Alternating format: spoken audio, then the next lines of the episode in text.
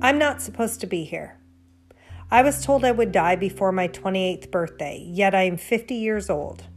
I'm a wife, a mother, a grandmother, and I have an amazing life despite living with two terminal illnesses.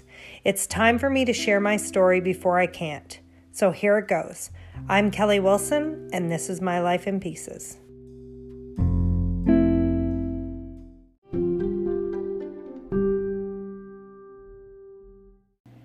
Hello, everyone.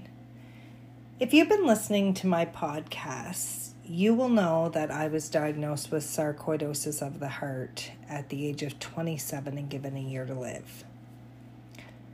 Well, let's fast forward to 2012.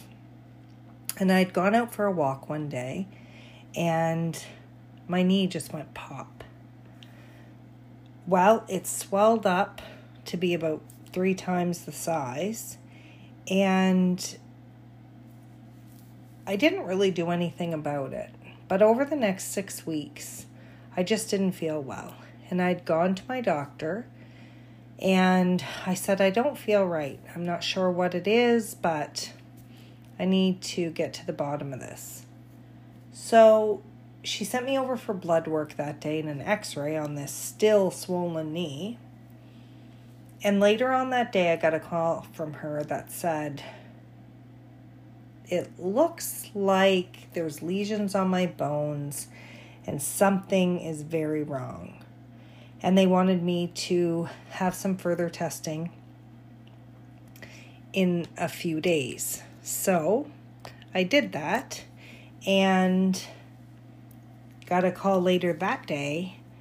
And she said, We, you know, had some big problems and they thought that I had bone cancer, but she said it didn't look like what they had seen in the past. So she wasn't sure. She said, you know, it would probably be a benefit to go see your doctor for sarcoidosis because maybe it's presenting itself some weird way.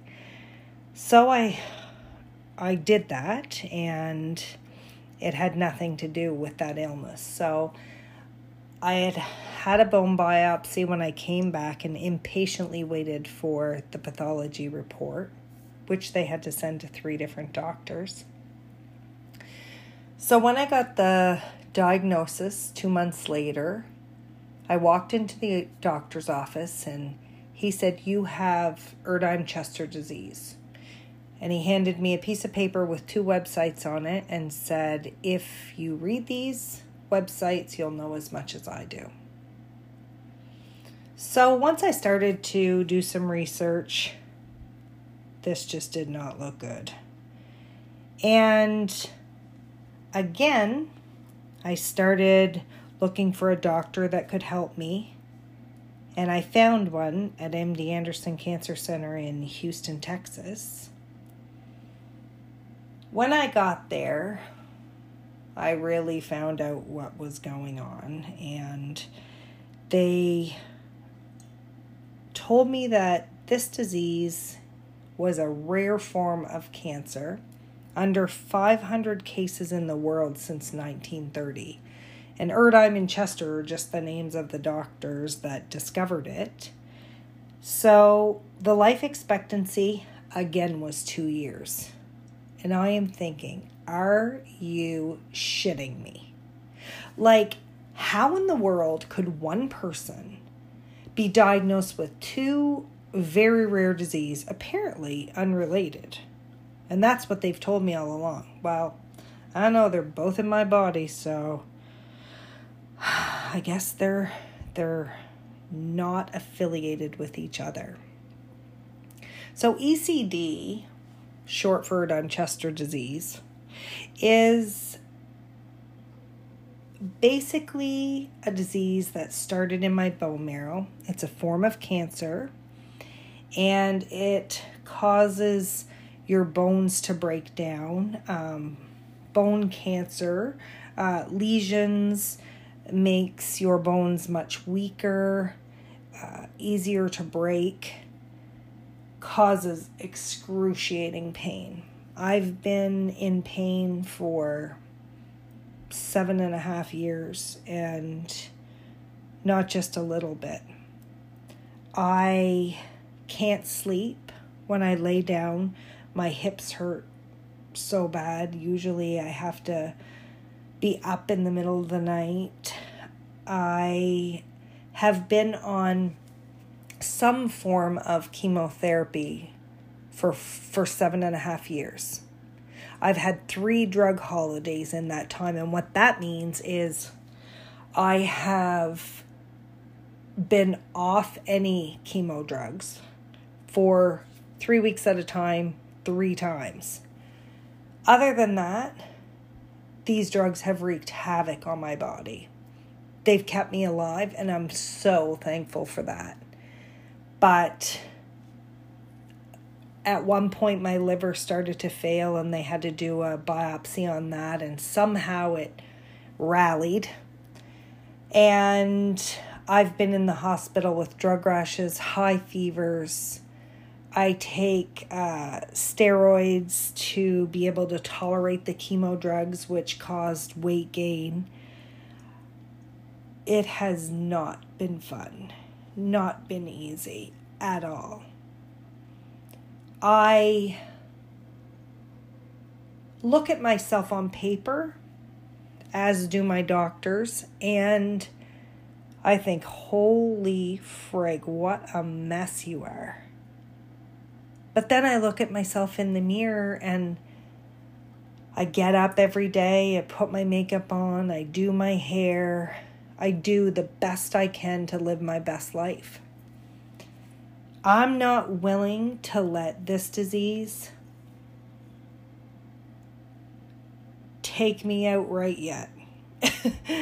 and at some point, I'm very aware that my body, as do all of our bodies, just wear out and can't keep going.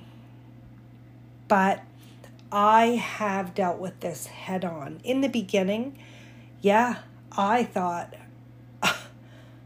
what the heck? And this can't be happening. Like, who would even believe this? I can hardly believe this myself. And I was a little depressed and and I thought okay, it wasn't enough that I was diagnosed with the first illness at 27, but then to get this big doozy. I am very fortunate. I'm very fortunate for the people around me. And going forward, I'm going to tell you a story of a fight that basically prolonged my life and I'm I'm so thankful. I still get up every day, go outside, make myself live the best I can that day. I'm in the palliative care program. Extramural comes and does my blood every other week. And I'm still dealing with heart procedures, and every day my regimen is to take a bunch of pills all day long just to stay afloat. Well, I'm thankful for those drugs. I'm thankful for the sunshine. I'm thankful every morning that I put my feet on the floor. I'm thankful that I get to share my story with my listeners, and I hope that if you're hearing this and you feel down and out for anything, just take the tiniest parts of your day and try to maybe just not think about how sick you are or how bad you feel. And focus on something positive, even if it's only for 10 minutes. I know I do, and I'm so thankful. I'm thankful.